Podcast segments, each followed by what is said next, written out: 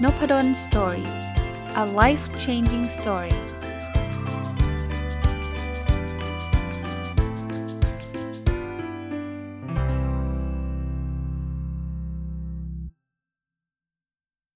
สวัสดีครับ ยินดีต้อนรับเข้าสู่ Nopadon Story Podcast นะครับแล้วก็วันเสาร์นะครับยินดีต้อนรับเข้าสู่รายการ Weekend Entrepreneur นะครับวันนี้จะเอาหนังสืออีกเล่มหนึ่งนะครับที่ผมคิดว่าสำหรับคนที่เป็นผู้ประกอบการวันหยุดเนี่ยน่าจะสนใจแล้วก็น่าจะเป็นประโยชน์นะคือหนังสือที่ชื่อว่า Money Summary นะผมได้หนังสือเล่มนี้มาจากเซนเซแปะซึ่งเเป็นหนึ่งในผู้เขียนนะครับหนังสือเล่มนี้เขียนเรื่องการสรุปเรื่องเงินนะให้เข้าใจง่ายในหนึ่งเล่ม ผู้เขียนล่ะบอกบอกทั้งชื่อทั้งสองท่านนะครับ ซึ่งเป็นแฟนคลับทั้งสองท่านเลยนะท่านแรกคือคุณจักรพงศ์เมธสพันธ์นะครับ ซึ่งเป็นโค้ชหนุ่มนะหลายคนคงรู้จักนะครับ The Money Coach นะแล้วท่านที่ 2 ที่คุณนาส่งหนังสือเล่มนี้มาให้ผมก็คือ คุณวิทูลสูงกิจบูหรือเซนเซแปะนั่นเองนะครับอ่าแล้วผมว่ามันมีไอเดียหลาย ๆ อย่างที่พูดถึงเรื่องการจัดการการเงินส่วนบุคคลได้ดีมาก ๆ นะครับ อาจจะไม่ได้เป๊ะ ๆ ว่า เอ้ย ใช้ได้สำหรับ ผู้ประกอบการมันหยุดเท่านั้นนะ แต่ผมกำลังจะบอกว่ามันใช้ได้กับคนทั่วไปนะพนักงานประจำหรือใครๆทั่วทั่วไปก็ใช้ได้ แล้วจริงๆผู้ประกอบการวันหยุดเนี่ยตามนิยามก็คือทำวันหยุด แต่วันวันธรรมดาก็อาจจะยังเป็นพนักงานประจำอยู่นะนั้นวันนี้จะมาขอเล่าเรื่องอเทคนิคต่างๆ ที่ทั้งเซนเซแปะและทั้งโค้ดหนุ่มเนี่ยใช้ในการบริหารจัดการการเงินนะครับในหนังสือเล่มนี้กัน เริ่มต้นเลยนะครับเขาบอกว่าการบริหารจัดการการเงินเนี่ยมันมีอยู่ 3 เรื่องหลักๆนะคือ 1 คือการจัดการสภาพคล่องนะสคือการจัดการความเสี่ยง แล้วก็ 3 คือการสะสมความมั่งคั่งนะครับ จัดการสภาพคล่องคืออะไรคือการบริหารจัดการเงินสด อันนี้ผมต่อยอดให้ด้วยนะครับว่าถ้าเกิดเป็นผู้ประกอบการวันหยุดเนี่ยเรื่องนี้สำคัญนะครับ ถ้าเกิดเงินสดเราขาดคือบริษัทเราเจ๊งนั่นเอง หรือไม่ต้องเป็นบริษัทแล้วครับแล้วกันนะฮะเอาเป็นส่วนบุคคลก็ได้นะฮะ คือเงินสดขาดก็ไปไม่มีเงินไปซื้อวัตถุดิบก็ไม่มีของขายธุรกิจเราก็ไปไม่รอดนะอันที่ 2 คือจัดการความเสี่ยง อันนี้ผมชอบมาก นี่คือเหตุผลหนึ่งที่ผมมักจะพูดบอกว่าผู้ประกอบการบรรยุดในฝันของผมเนี่ยต้องใช้เงินลงทุนน้อย เพราะว่าถ้าเกิดท่านต้องใช้เงินลงทุนเยอะเนี่ยความเสี่ยงมันตามมานะครับท่านต้องบริหารจัดการความเสี่ยง นี่ผมพยายามจะจะจะลิงก์ให้กับผู้ประกอบการบรรยุดแต่ว่าในชีวิตประจำวันถ้าใครไม่เป็นผู้ประกอบการเนี่ยจัดการความเสี่ยงก็ก็หลาย ๆ เรื่องนะครับ อย่าไป เทคริสต่างๆ หรือต้องมีการซื้อประกันสุขภาพประกันอะไร เดี๋ยวเดี๋ยวคงได้ว่ากันนะอันสุดท้ายคือสะสมความมั่งคั่งครับ เราหาไรายได้มาเท่าไหร่เนี่ยเราไม่มีทางจะรวยขึ้น หรือไม่มีทางจะสบายขึ้นได้เลย ถ้าเกิดเราใช้รายได้ ที่เราหามาได้ทั้งหมดเนี่ยไปอย่างสุรุ่ยสุร่าย เพราะนั้นเนี่ยเราจำเป็นที่ต้องสะสมความมั่งคั่ง คราวนี้หลายคนก็บอกว่าอ๋อถ้างั้นที่มาพูดมาทั้งหมดเนี่ยมันต้องเป็นเรื่องเงินอย่างเดียวใช่ไหม ผมชอบอคำแนะนำอันนี้นะครับ ชื่อบทชื่อสิ่งสิ่งที่สำคัญกว่าเงินนะก็บอกว่าการเงินที่แข็งแกร่งเนี่ยเริ่มจากการมีความรู้ทางการเงิน และความรู้ทางการเงินเริ่มจากเริ่มจากความคิดที่ถูกต้อง หรือตามลำดับนะต้องมีความคิดหรือ mindset ที่ถูกก่อน แล้วก็ไปหาความรู้ หาความรู้เสร็จเราถึงจะมีความมั่งคั่งนะครับ ผู้ประกอบการมันหยุดเช่นเดียวกันนะครับ ต้องมีเรื่องไอเดีย mindset ถ้าหวังจะรวยเร็วภายใน 24 ชั่วโมงเนี่ยผมว่ายังไงก็เจ๊ง นะหรือโอกาสเจ๊งสูงมากเพราะฉะนั้นความคิดมาก่อน เสร็จแล้วเราเราคิดเราวางแผนแล้ว เราเราต้องไปหาความรู้ครับ ท่านอยากจะทำคุกกี้ขายท่านก็ต้องมีความรู้ว่าจะทำยังไงให้อร่อยใช่ไหมท่านอยากจะสอนออนไลน์ท่านก็ต้องรู้เรื่องที่ท่านสอนนะแล้วเสร็จแล้วเนี่ยมันก็จะเริ่มเจเนเรตรายได้ หรือสร้างรายได้ แล้วก็ถ้าท่านมีรายได้แล้วท่านเก็บ ท่านก็จะมีความมั่งคั่งในที่สุดนะอันถัดมาที่เป็นคำแนะนำที่หนังสือเรื่องนี้เขียนไว้นะครับคือ 4 เป้าหมายทางการเงินนะ เขาบอกว่าเริ่มต้นจากการพอเพียงเลี้ยงชีพอ่าอันที่อันอันที่1นนะเป็นฐานเลย คือคุณต้องมีอยู่มีกินก่อนนะครับ อันที่ 2 คือเติมสุข อันที่ 3 คือลดเสี่ยง และอันที่ 4 คือมั่งคั่งเพียงพอ คือสังเกตนะ คือในหนังสือเนี่ยเขาจะทำคล้ายๆ เป็นพีระมิดนะครับ ฐานของมันเนี่ยก็คือการพอเพียงเลี้ยงชีพก่อนนะครับ เราก็ต้องมีอยู่มีกินอยู่รอดก่อนนะ แล้วค่อยๆ เติมสุขค่อย ๆ ลดเสี่ยงก็คือ การสร้างอ่า สิ่งที่เราต้องการการลดความเสี่ยงทำคู่กันนะครับ แล้วเป้าหมายสูงสุดก็คือความมั่งคั่งนั่นเองนะอะคราวนี้มีอีกอันนึงครับ ถ้าเราอยากจะรู้ก่อนว่าเอ๊ะแล้วตอนนี้สุขภาพทางการเงินเราเป็นยังไง มันเหมือนสุขภาพร่างกายอะ่ะเราถามว่าเอ๊ะเราจะรู้ได้ไงว่าเราแข็งแรงแล้วก็ไปตรวจสุขภาพใช่ไหมดูอะไรมั่งดูน้ำตาล ดูคอเลสเตอรอลดูอะไรแบบเนี้ยแล้วตัววัดสุขภาพทางการเงินคืออะไรบ้างนะครับ มันมีอยู่ 6 ตัวชี้วัดนะในหนังสือเล่มนี้นะครับ อันที่ 1 สภาพคล่องดีไหม นะสภาพคล่องก็คือเราเรามีไหม moment ที่แบบว่าเจ้าหนี้มาทวงหนี้แล้วเราไม่มีหนี้ให้เขาอย่างนี้เรามีปัญหาเรื่องสภาพคล่องนะครับ ความหมายสภาพคล่องคือแบบนี้นะอันที่ 2 คือปลอดหนี้จนหรือเปล่าหนี้จนคือพวกหนี้บริโภคต่างๆครับซื้อรถมาซื้ออของแพงๆมาซื้อกระเป๋าแบรนด์แบรนด์เนมมา แล้วต้องแบบกู้เงินบัตรเครดิตมาจ่ายอะไรเงี้ยนี่คือหนี้จนนะถ้ายังมีอยู่ก็ต้องลดลงนะครับ หรือทำให้มันหายไปนะ ถ้าไม่มีก็อย่าไปสร้างมันใหม่นะอันที่ 3 คือพร้อมชนความเสี่ยงเนาะพร้อมชนความเสี่ยงประเด็นมันคือเรามีเงินสำรองไหม หรือมีตัวช่วยไหมในกรณีที่เกิดเหตุการณ์ไม่คาดฝันนะเอา Weekend Entrepreneur นะผมยกตัวอย่างให้มันเข้ากับรายการด้วยนะครับ เราจะทำอะไรเต็มไปหมดเลยเนี่ยเราเรามี backup plan ป่ะเหตุการณ์ไม่คาดฝันเช่นเอาอย่างโควิด -19 เนี่ยตอนเนี้ยมันเกิดขึ้นปุ๊บเนี่ยการเดินทางทำได้ลำบากทุกคนต้องล็อกดาวน์เนี่ยเราอยู่รอดได้ไหม มีเงินสำรองมากน้อยแค่ไหน ถ้าเป็นชีวิตประจำวันส่วนบุคคลนะ งานการที่เราทำอยู่เราอย่าไปคิดว่ามั่นคง 100%นะ วันหนึ่งเขา lay off เนี่ยเราสามารถอยู่รอดได้มากน้อยแค่ไหนนะครับ ถ้าบอกว่าไม่ได้เลย ถ้าถ้าเลิกออฟแล้วฉันตายแน่เนี่ยแปลว่าเรายังมีเรื่องนี้ไม่ดีพอนะข้อที่ 4 คือมีสเสบียงสำรองนะครับ ในหนังสือเนี่ยเขาบอกว่า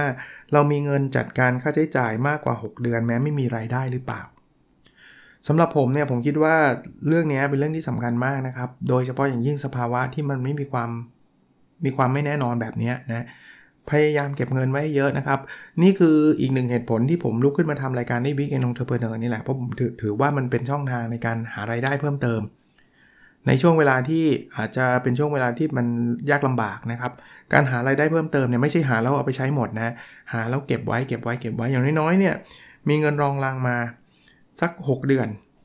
เราลองคิดนะครับว่าตอนนี้เรามีค่าใช้จ่ายเดือนแล้วเท่าไหร่เอาที่จำเป็นนะ ไม่ใช่ค่าอะไรที่มันฟุ่มเฟือยนะ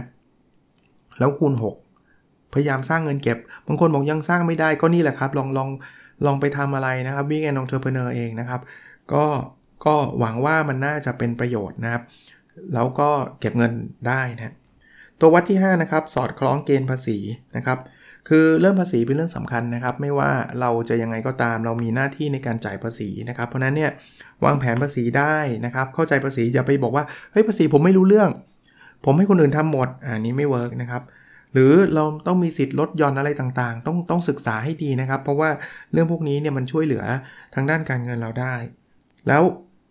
ดัชนีชี้วัดตัวที่ 6 นะครับ บั้นปลายมีทุนเกษียณนะถ้าเรามีเป้าหมายทางการเงินเนี่ย เราจะรู้แล้วล่ะว่าตอนเกษียณเนี่ย เราจะมีเงินอยู่เหลือเท่าไหร่ยังไง มันมีการวางแผนยังไงนะครับ ก็ขอให้ Weekend Entrepreneur เป็นอีกหนึ่งในเครื่องมือของท่านแล้วกันครับ ในการสร้างเงินแล้วก็ทำให้ท่านเกษียณได้อย่างมีความสุขนั้น 6 ตัวชี้วัดเร็วๆ อีกทีนะครับ 1. สภาพคล่องดี 2. ปลอดหนี้จน 3. พร้อมชนความเสี่ยง 4. มีเสบียงสำรอง 5. สอดคล้องเกณฑ์ภาษี แล้วก็ 6. บั้นปลายมีทุนเกษียณนะครับอ่าคราวนี้บอกอ่าผมรู้แล้วล่ะ แต่ว่าจะทำยังไงให้ผมทำได้อย่างที่หนังสือเล่มนี้บอกนะครับ ในบทนี้เขาบอกว่าคนที่จะประสบความสำเร็จทางการเงินเนี่ยจะต้องมีความรู้ 3 อย่าง หรือมีคุณสมบัติ 3 อย่าง 1 คือต้องเป็นผู้รับผิดชอบทางการเงินนะผมขยายความให้นะครับ ไม่ใช่ว่า เฮ้ยเรื่องนี้ฉันไม่เกี่ยว เรื่องนี้มันเป็นเรื่องโควิด อันนี้คือโยนความรับผิดชอบไปกับสิ่งแวดล้อมทั้งหมดเลย อันนี้ไม่เวิร์กนะ เพราะนั้นเราต้องรับผิดชอบทางการเงินของตัวเองนะครับ ศึกษาหาความรู้นะ อันที่ 2 คือเนี่ยความรู้ทางด้านการเงิน คือถ้าเกิดเราเรารับผิดชอบ ผมรู้แต่ว่าผมไม่ศึกษาเลยนะครับ ก็ลำบากอีกนะครับ เรื่องเงินเนี่ยมันไม่ใช่เรื่องยากเย็นที่จะโอ้โหต้องไปเรียน MBA ถึงจะรู้นะ หนังสือหลาย ๆ เล่มพยายามทำหน้าที่นี้ ทั้งโค้ดหนุ่มทั้งเซนเซแปะของหนังสือเล่มนี้เขาก็อธิบายเป็นรูปภาพง่าย ๆ นะครับ ลองลองไปหาอ่านดู แต่สุดท้ายนะมีเรื่องของความรับผิดชอบมีความรู้แต่ทำแป๊บเดียวเลิกไม่ work แน่นอน เพราะฉะนั้นต้องมีวินัยทางการเงิน วินัยมันก็คล้ายเรื่องของการลดน้ำหนักครับ ถ้าวันนี้มีแรงบันดาลใจโอ้โหวิ่ง 10 โล แล้วก็เลิกเนี้ยมันก็ไม่มีทางน้ำหนักลดได้ วันนี้ไม่กิน junk food แต่ว่าอีกสักสัปดาห์นึงก็กลับไปกินมันก็ลดไม่ได้นะครับ ก็ก็ผมรู้ไม่ง่ายนะครับ เรื่องน้ำหนักผมก็ยังลดได้ลำบากเลยครับ แต่ว่าก็ดีกว่าเดิมเยอะนะครับ เพราะนั้นเนี่ยต้องพยายามนะต้องพยายามสร้างวินัยขึ้นมา คราวนี้อีกอีกอีกบทหนึ่งที่ผมคิดว่าช่วยช่วยได้เยอะเลยครับคือหลักความมั่งคั่งทางการเงิน ก็บอกอย่างแรกนะต้องหาได้ก่อน Week and Entrepreneur จะช่วยเรื่องนี้นะครับ คือเพิ่มช่องทางในการหาไรายได้ขึ้นมานะมันเป็น ในหนังสือมันจะวาดเป็นรูปกลวยหาได้ก็คือปากกลวย เสร็จแล้วเนี่ยใช้เหลือ คือพอเราได้เงินมาใช่ไหมไม่ว่าจากงานประจำของเราไม่ว่าจากเป็นผู้ประกอบการวันหยุดเนี่ยเอาไปใช้ครับ แต่ต้องเก็บเหลือ อันที่ 3 คือเหลือไปทำไมเพื่อออมหักไปเลยครับว่าเดือนหนึ่งจะออมสักกี่เปอร์เซ็นต์จะออมสักกี่บาทนะครับ เสร็จอันที่ 4 คือต่อยอดนะครับ คือพอออมเสร็จปุ๊บเรามีเงินเนี่ย เราอาจจะลองหาลู่ทาง ซึ่งอันนี้ก็จะไปเกี่ยวกับ weekend entrepreneur อีกเหมือนกัน ถ้าเกิดเราเห็นลู่ทางอะไรต่างๆ เนี่ย เราก็ไปสร้างจะเรียกว่าเครื่องมือผลิตเงินของเราอะ่ะนะไม่ว่าจะเป็นสินค้าไม่ว่าจะเป็นบริการอะไรต่างๆ เพื่อจะหาได้เข้ามาอีกนะนั้นหาได้ใช้เหลือเผื่อออมต่อยอดนะครับ จะช่วยทำให้เรามีความมั่งคั่งทางการเงินมากขึ้นนะอะ คราวนี้มาถึงคำแนะนำที่เป็นรูปธรรมมากขึ้นเรื่อยๆเลยนะครับ เพราะว่าเมื่อกี้ก็เป็น mindset แนวคิดนะบอก9กฎทองของความมั่งคั่งอ่าอันที่1ครับเริ่มต้นที่ใช้จ่ายนะครับอย่างแรกนะซึ่งมันจริงเลยนะเขาบอกมนุษย์มีความสามารถในการขยับรายจ่ายไปเทียบเท่ารายได้เสมอ ต่อให้ท่านทำ weekend entrepreneur นะ ท่านบอกว่าได้รายได้เพิ่มขึ้นอีกเดือนละ 20,000นะ เดี๋ยวค่าใช้จ่ายท่านจะขึ้นไปแตะเพิ่มอยู่ดีๆ ก็เพิ่มขึ้น 20,000 ขึ้นมา เพราะนั้นถ้าเกิดเราไม่บริหารจัดการเรื่องค่าใช้จ่ายนะ เราจะไม่มีเงินเหลือเก็บแน่นอนนะครับ อันที่ 2 คือสร้างทรัพย์สินก่อนหนี้สิน ผมชอบข้อนี้นะครับ บางคนเนี่ยโหทำผู้ประกอบการมันหยุดเนี่ยดีมากเลย ก็เลยเอาเงินไปผ่อนรถใหม่อย่างเงี้ยคือคือก็ไม่ได้ห้ามอะไรหรอกครับ เพราะว่าชีวิตของแต่ละคนก็คงไม่เหมือนกัน แต่ว่าถ้าทำแบบนั้นเนี่ยผมว่าความมั่งคั่งได้ลำบาก เพราะว่าเงินได้มาก็ ก็ใช้เกินตัวแล้วก็ไปสร้างหนี้สิน แล้วหนี้สินเนี่ยมันก็มีดอกเบี้ยนะไม่มีใครให้เรากู้ฟรีๆนะครับ เพราะฉะนั้นสร้างทรัพย์สินก่อนไหม แล้วทรัพย์ทรัพย์สินที่ดีคือสิ่งที่มันทำเงินให้เข้ากระเป๋าเราอะเช่นนะ สมมุติว่าท่านทำเงินได้จาก weekend entrepreneur สมมติเดือนละ 20,000 บาท เก็บเงินนั้นไปสร้างอะสมมติเครื่องชงกาแฟ เครื่องใหม่ที่ทำให้ท่านทำกาแฟได้อร่อยขึ้นทำคุกกี้ได้อร่อยขึ้นหรืออะไรอย่างเงี้ยนะครับ อย่างเงี้ยจะมีโอกาสประสบความสำเร็จมากกว่านะ อันที่ 3 วางแผนเกษียณตั้งแต่ทำงานวันแรก อันนี้อาจจะไม่ได้เฉพาะเจาะจงเฉพาะ weekend entrepreneur ก็ได้นะครับ คือการทำงานวันแรกเนี่ยเราได้เงินเดือนเท่าไหร่ยังไงเนี่ยเราลองคิดดูนะครับว่าเราจะมีเงินเก็บเท่าไหร่ แล้วตอนเกษียณเราต้องมีเงินเท่าไหร่นะในหนังสือเล่มนี้มีรายละเอียดเรื่องนี้เยอะเยอะมากแล้วจริงเล่มอื่นๆก็มีนะครับแต่เชื่อไหมฮะว่า 70%ของคนไทยเนี่ยมีเงินไม่พอใช้หลังเกษียณนะครับ อันนี้เป็นเรื่องที่น่ากลัวนะ อันที่ 4 ครับ พร้อมรับมือเรื่องร้ายนะครับ ก็คือการวางแผนจัดการความเสี่ยงก็เราจะพูดถึงเรื่องประกันต่างๆนะครับ จริง ๆ ประกันไม่ได้เป็นเรื่องเลวร้ายเลยนะครับ แต่ว่าเราก็ต้องเลือกเลือกซื้อเลือกเลือกอใช้ประกันได้เหมาะกับสภาพของแต่ละคนก็แล้วกันนะครับ ลองลองดูเพราะว่าบางคนบอกไม่ไม่หรอกผมบอกแบบนี้นะครับ เราไม่มีทางรู้เลยครับว่ามันจะเกิดเรื่องร้ายแบบนั้นมากน้อยแค่ไหนบางทีเราทำวิกเกนองเทอร์เพเนอร์เราเก็บเงิน จากงานประจำมาทั้งชีวิตเนี่ยจ่ายให้โรงพยาบาลหมดเลยครั้งเดียว อย่างเงี้ยมันก็อาจจะทำให้เกิด คือเราก็ต้องเอาสุขภาพเราก่อนนะใช่ฮะแต่ว่าเราจะมามาใช้คำว่ารู้งี้แล้วการทำประกันเนี่ยอันนี้ส่วนตัวนะ ผมก็ไม่ได้ขายประกันใดๆนะ แต่ว่ามีความรู้สึกว่ายิ่งเด็กยิ่งดีนะ เพราะว่าเราแข็งแรงเนี่ยเราทำประกันเนี่ยก็1อกเบี้ยก็น้อยนะสก็คือโอกาสที่เราจะได้รับ การทำประกันก็จะสูง ถ้ามีอายุเยอะๆ มีโรคประจำตัวแล้วเนี่ย ไปทำประกันเนี่ยเขาอาจจะไม่รับเลย หรือเขาอาจจะรับแต่ไม่ไม่รวบไม่รวมถึงโรคประจำตัวเหล่านั้นนะครับ เพราะนั้นก็ต้องพร้อมรับมือเรื่องรายพวกนี้นะอันที่ 5 นะครับ ลงทุนในความรู้อันนี้ชัดเจนมาก ไม่ว่าจะเป็น Big Entrepreneur ไม่ว่าจะเป็นพนักงานประจำอะไรต่างๆ คุณต้องมีความรู้ทางด้านการเงินนะนั้นความความรู้ทางด้านการเงินมันไม่ใช่ว่านั่งเฉยๆแล้วจะรู้ใช่ไหม เอาวิธีการที่ง่ายที่สุดที่ผมทำก็คืออ่านหนังสือ อย่างหนังสือแบบนี้ผมก็ยังอ่านนะ บางคนบอกเฮ้ยอาจารย์น่าจะรู้เบสิกเบสิกผมก็ยังยังอ่านอยู่ดีอะเพราะว่ามันจะมีเทคนิคมันจะกระตุ้นทำแล้วทำให้เราได้คิดอะไรใหม่ๆ เยอะนะครับ หรือถ้าเจาะลงไปเรื่องผู้ประกอบการมันหยุดท่านจะทำอะไรท่านศึกษาเรื่องนั้นเยอะๆครับ ศึกษาจนกระทั่งท่านมั่นใจเลยแหละว่า คนทั่วไปเนี่ยเอาทั่วๆไปนะท่านไม่จำเป็นต้องเป็นที่หนึ่งของประเทศครับแต่คนทั่วๆไปเนี่ยอาจจะ ยังเข้าใจเรื่องนี้ได้น้อยกว่าท่าน แล้วเท่านี้ท่านสร้างแวลูได้อีกเยอะเลยครับ ไม่ว่าจะเรื่องใดก็ตามนะ อันที่ 6 นะครับ ลงทุนเพื่อกระแสเงินสด ลงทุนเป็นเรื่องปกตินะครับ จะทำธุรกิจจะทำเป็นผู้ประกอบการมันหยุด ท่านอาจจะต้องมีเงินลงทุน ซึ่งผมก็วงเล็บไว้ว่าอย่าเยอะมากนัก แต่ถ้าเกิดลงทุนแล้วมันสร้างกระแสเงินสดได้นะครับ ท่านลงทุนซื้ออะไรดีอะกระทะมา ก็ไม่กี่บาทใช่ปะ่ะ แต่มันทำให้ท่านทำอาหารได้อร่อยขึ้น ลงทุนลงทุนซื้อหม้ออบมาทำกับข้าววันนี้ได้ดี แล้วท่านก็ขายอาหารได้ หรืออะไรก็แล้วแต่นะครับ อย่างนี้คือการลงทุนเพื่อกระแสเงินสด ซึ่งซึ่งซึ่งสนับสนุนนะครับ แต่ก็วงเล็บอีกทีนึงว่าไม่ใช่ว่าลงทุน 10 ล้านอะไรเงี้ยอันนั้นอันนั้นก็เยอะไปสำหรับผมเนะอันที่ 7 ครับ บริหารจัดการเงินให้เป็นระบบระเบียบ ในในหนังสือเล่มนี้ก็บอกว่าเราควรทำงบการเงินนะครับงบการเงินไม่ได้เป็นอะไรที่ซับซ้อนนะเอารายรับรายจ่ายก็ได้ครับว่าเงินเข้ายังไงเงินออกไปทางไหน อันเนี้ยง่ายๆเลยไม่ต้องไปเรียนบัญชีก็ยังทำได้นะครับ รายรับรายจ่ายมา ถ้าเป็นผู้ประกอบการวันหยุดเสริมให้อีกแยกบัญชีกัน ระหว่างบัญชีรายรับรายจ่ายของชีวิตประจำวันเรากับบัญชีของธุรกิจ ต่อให้มันไม่ได้เป็นบริษัทก็ตามนะครับ แต่มันควรจะถูกแยกเพราะอะไรไหมเราจะได้รู้ไงครับว่าธุรกิจเนี้ยมัน work หรือไม่ work เพราะเราเป็นผู้ประกอบการวันหยุดมันไม่ได้เป็นงานอดิเรกนะ เราทำเพื่อทั้งมันเป็นสิ่งที่เราชอบด้วย แต่มันทำรายได้เราด้วย ถ้ามันไม่คุ้มมันก็ไม่ใช่ผู้ประกอบการวันหยุดแล้วล่ะ มันก็เป็นงานอดิเรกที่เราอยากจะทำถ้าอยากจะทำต่อไปก็ทำไปครับ ไม่คุ้มก็ทำก็ทำไปครับ แต่ถ้าเป็นผู้ประกอบการมันหยุดมันต้องคุ้มนะอันที่ 8 ครับ รวยไม่ได้ถ้าให้ไม่เป็นนะครับ อันนี้เป็นเรื่อง mindset นะครับ คนที่บ้างข้างเนี่ย ส่วนใหญ่แล้วเนี่ยจะมี mindset ในการเอื้อเฟื้อเผื่อแผ่ คือไม่ได้แบบว่าฉันต้องเอาเปรียบคนอื่น ฉันจะไม่ยอมแบ่งปันให้กับคนอื่นเลยนะ ผมว่าเรื่องนี้เป็นเรื่องสำคัญ แต่ผมก็ไม่ได้บอกว่าให้เราเอ็กซ์ตรีมหรือไปด้านใดด้านหนึ่งอย่างเดียวว่าโอ้ยอย่างนั้นแจกเงินมาทุกวันอะไรเงี้ยมันก็เกินไปนะครับ เราก็มี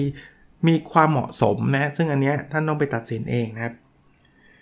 ข้อที่ 9 นะครับ คิดทำมีนะครับ คือจดข้อนี้แบบทรงพลังมากคือหลายคนคิดอย่างเดียวแต่ไม่ทำผมเห็นหลายคนมาบอกผมบอกว่าโอ้อาจารย์แบบฟังผู้ประกอบการมันหยุดแล้วอยากทำนู่นทำนี่อะไรเงี้ยมีโอกาสเจอกันอีกทำยังยังนะครับ คือคิดได้นะ ไม่ได้ไม่ห้ามคิดนะ คิดเลยวางแผนเลย แต่ว่าถ้าความเสี่ยงมันน้อยทำไปเถอะนะครับทำเสร็จแล้วเราอาจจะ work ไม่ work ค่อยว่ากันนะครับ ปรับปรุงแก้ไขสุดท้ายเราจะมีสิ่งที่เราต้องการนะ อ่าอันนี้คือหลักการ 9 ข้อนะที่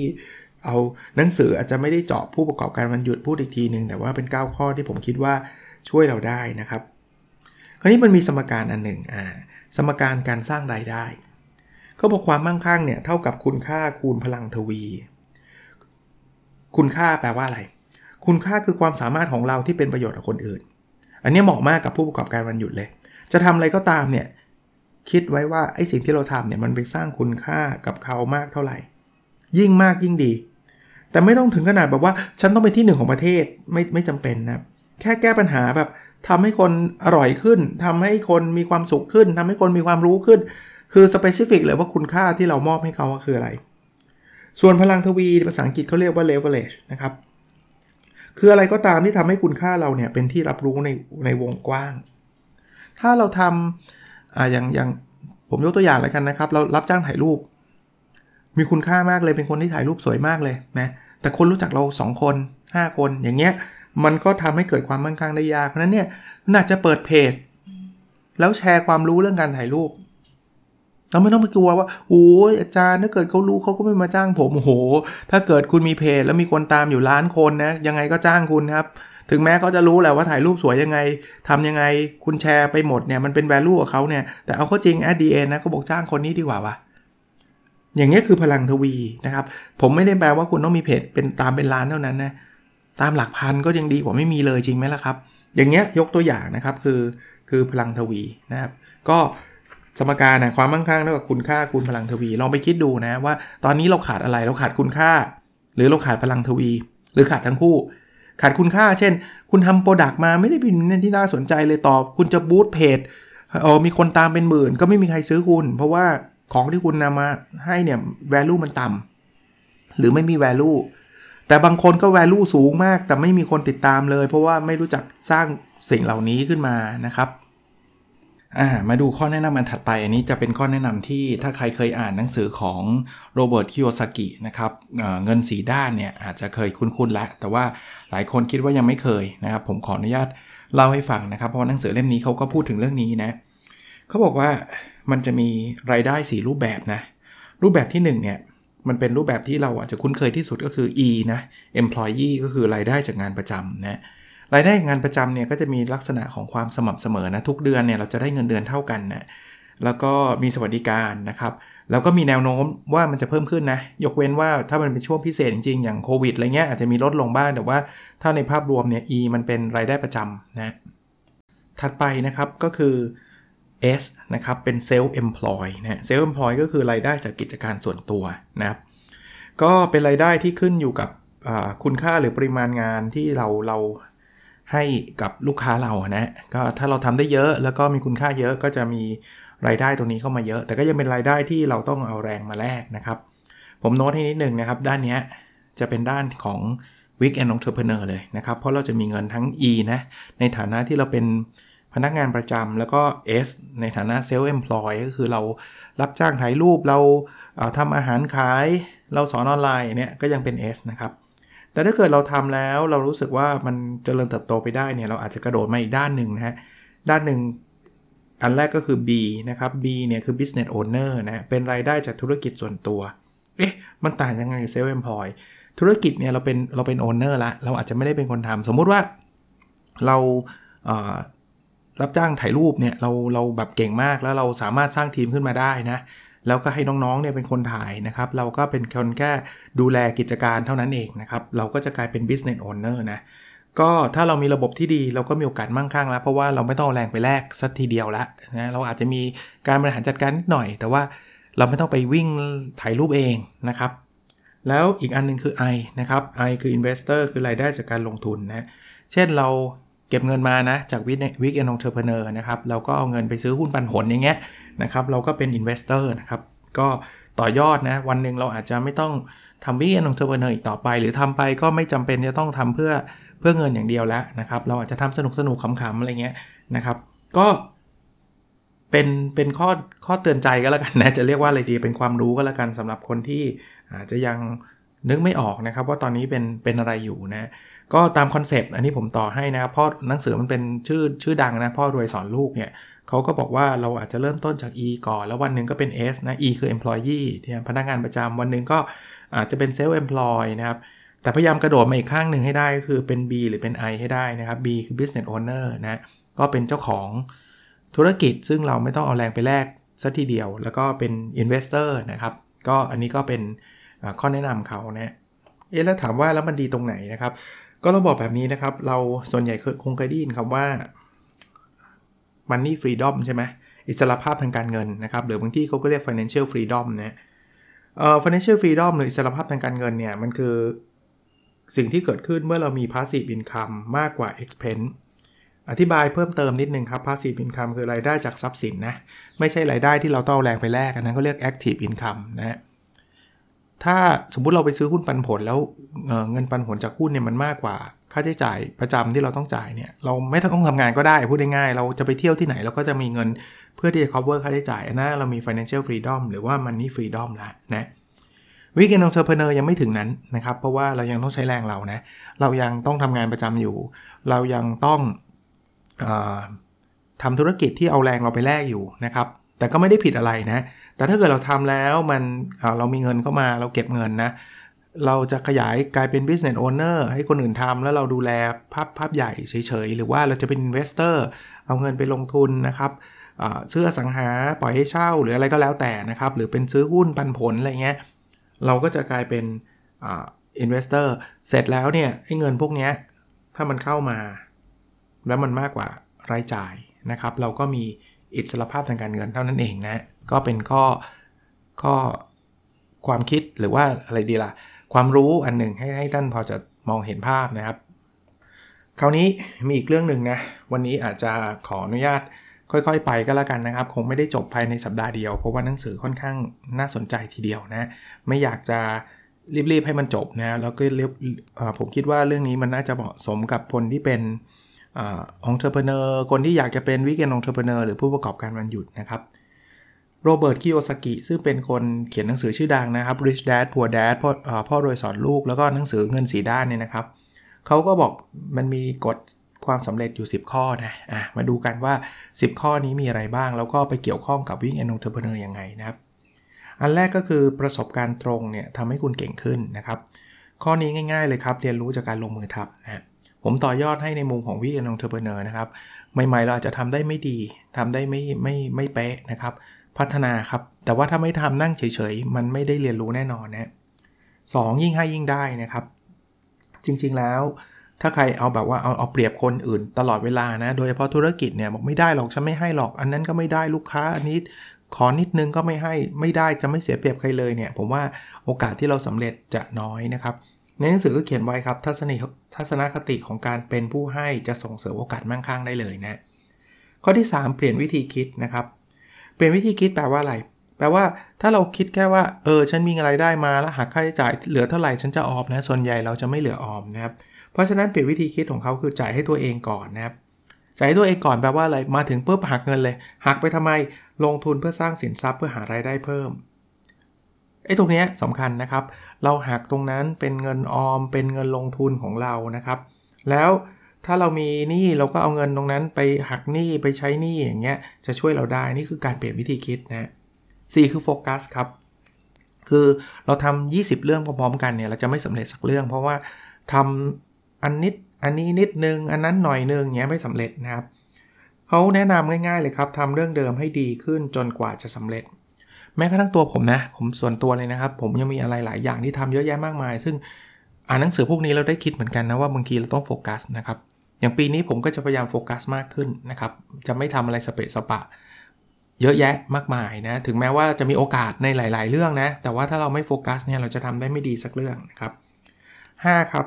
ช่วงยากลำบากจะนำไปสู่โอกาสใหม่ คือช่วงนี้เลยฮะ ช่วงโควิด ช่วงอะไรต่างๆเนี่ยก็บอกว่าในวิกฤตมีโอกาสเสมอลองดูนะครับ บางทีเนี่ยพอ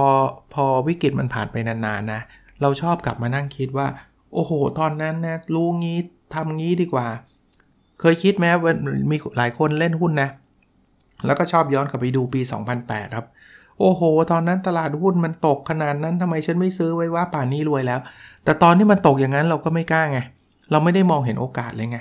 ผมไม่ได้บอกว่าตอนนี้ต้องเล่นหุ้นนะจริงตลาดหุ้นตอนนี้มันก็ไม่ตกมากโดยเฉพาะที่อเมริกาเนี่ยขึ้นสูงขึ้นเรื่อยๆ ด้วยซ้แต่ว่าในวิกฤตโควิดเนี่ยมันมีโอกาสอะไรอยู่นะครับ ลองลองนั่งคิดดูดีๆสำหรับแต่ละท่านนะ ข้อที่ 6 ครับ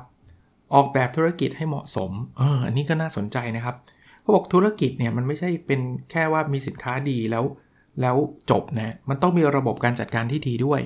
อันนี้ต่อยอดให้ weekend entrepreneur เลยครับ เราอาจจะต้องหาความรู้ในเรื่องของ business model ต่างๆ นะครับ เอ๊เราทำอาหารอร่อยเนี่ย มันไม่ได้แปลว่าเราจะขายดีเสมอนะ ถ้าช่องทางการจัดจำหน่ายเราไม่ดีนะครับ ถ้าเราไม่รู้จักโฆษณาหรืออะไรแบบนี้นะครับ การตลาดต่างๆ เนี่ย ต้องพยายามออกแบบให้ดีนะ 7 นะครับ รู้ว่าทำงานหนักไปเพื่ออะไรครับ คือจริงๆ เราทำงานหนักนะ ผมต่อยอดเป็นเรื่องวิกแอนนองเทอร์เบเนอร์ไปแล้วกันนะครับ เป็นผู้ประกอบการวันหยุดเนี่ย เราทำงานเต็มไปหมด แต่ถ้าเราไม่รู้เป้าหมายนะ เราก็จะเบิร์นเอา เพราะนั้นเนี่ยเป้าหมายมาก่อนวิธีการนะครับ เอาให้ชัดเจนว่าเราทำสิ่งเหล่านี้เนี่ยเราทำไปเพื่ออะไรเนี่ย ข้อที่ 8 อย่ากลัวที่จะสูญเสียนะครับ คือถ้าเกิดใครเป็นคนที่บอกไม่ได้เลย ฉันฉันเสียไปบาทหนึ่งฉันก็ทุกข์แล้วฉันจะต้องเป็นแบบทำธุรกิจต้องมีโอกาสสำเร็จ 100%ผมบอกได้เลยว่าท่านจะไม่ได้ทำเลยครับ ไม่ได้ทำสักเรื่องเลยฮะเพราะฉะนั้นเนี่ยผมไม่ได้บอกให้มุทะลุดุดันไม่ต้องคิดไม่ใช่นะครับ แต่เราต้องยอมรับว่าบางทีมันมีโอกาสพลาด ผมถึงพยายามจะลดความเสี่ยงให้ท่านโดยการใช้หลักการว่า weekend entrepreneur อย่าเพิ่งคิดรวยเร็ว คิดว่าถ้าจะเจ๊งเจ๊งแล้วท่านลุกกลับขึ้นมาใหม่ได้ ท่านไม่ได้เสียรายเงินมากนักข้อแนะนำผมคือง่ายๆ คือ service ก็ได้ครับ อันนี้มันใช้แรงไปแลกอย่างมากไม่มีคนให้เราสมมติจะสอนออนไลน์ แล้วไม่มีคนดูก็ไม่เป็นไรก็เสียแรงอสอนฟรีไปนะครับ อย่างเงี้ยจะจะช่วยท่านได้นะครับ ไม่ไม่เช่นนั้นเนี่ย บางทีพอบอกโอ้โหอาจารย์จะทำมันนู้นต้องใช้เงิน 10 ล้านเนี่ย มันก็เข้าใจแหละ ถ้าใช้เงินแบบนั้นก็ต้องคิดแหละนะมันไม่ใช่ว่าทำได้เลยนะแล้วก็ส่วนใหญ่คนที่เป็นเศรษฐีคนที่ประสบความสำเร็จเนี่ยเขาทำแล้วเขาก็ล้มนะเขาก็ผิดพลาดแต่เขาก็ลุกขึ้นมาใหม่นะข้อที่ 9 ครับ ครอบครองสินทรัพย์บอกธุรกิจที่ดีเนี่ยใส่ใจในการครอบครองสินทรัพย์เพราะว่าสินทรัพย์เนี่ยมันจะมาแทนเรา แทนเราไงฮะมันจะมาสร้างรายได้ให้เราเราไม่ต้องเอา หยาดเหงื่อแรงกายเข้าไปแลกตลอดเวลานะครับ ถึงตอนนั้นเรารวยแล้วเราจะเอาเอาจะมาทำต่อก็ไม่มีใครว่าอะไรเพียงแต่มันไม่ต้องทำไงคือทำก็ได้ไม่ทำก็ได้ครับข้อ 10 ครับ เปลี่ยนการออมเป็นป้องกันความเสี่ยง คือออมอย่างเดียวเขาบอกรวยไม่ได้นะ บางทีมันสมมติยกตัวอย่างว่าออมออมออมออมออมเสร็จปุ๊บไม่สบายปุ๊บเข้าโรงพยาบาลในเงินออมหมดเลยอย่างเงี้ยป้องกันความเสี่ยงจะเป็นประกันเป็นอะไรต่างๆ ก็ลองคิดดูนะครับลองคิดดู เอาล่ะวันนี้น่าจะประมาณนี้นะครับ ไม่งั้นเดี๋ยวมันจะยาวเกินไปแล้วหนังสือเล่มนี้นะ จริง ๆ ผมก็ไม่ต้องโปรโมทให้หรอกเพราะเขาขึ้นอันดับหนึ่งอยู่แล้วนะครับ Money Summary สรุปเรื่องเงินให้เข้าใจง่ายใน 1 เล่มนะครับ ของคุณพี่หนุ่มนะครับมันนี่โคชแล้วก็เซนเซแปะนะครับ คุณวิทูลสูงกิจปูนนะครับ คุณหนุ่มก็จากรพงศ์เมสพันธ์นะครับ ก็ถ้าถ้ารอผมไม่ได้นะ ผมจะมารีวิวอีกทีสัปดาห์หน้านะ เพราะว่ามันอยู่รายการ weekend entrepreneur ก็ไปซื้อหาอ่านได้นะครับ หรือจะรอผมรีวิวก่อนก็ได้นะ โอเคนะครับ ขอให้ทุกคนประสบความสำเร็จในการทำธุรกิจหรือเป็นผู้ประกอบการวันหยุดนะครับ แล้วเราพบกันใน episode ถัดไปครับ สวัสดีครับ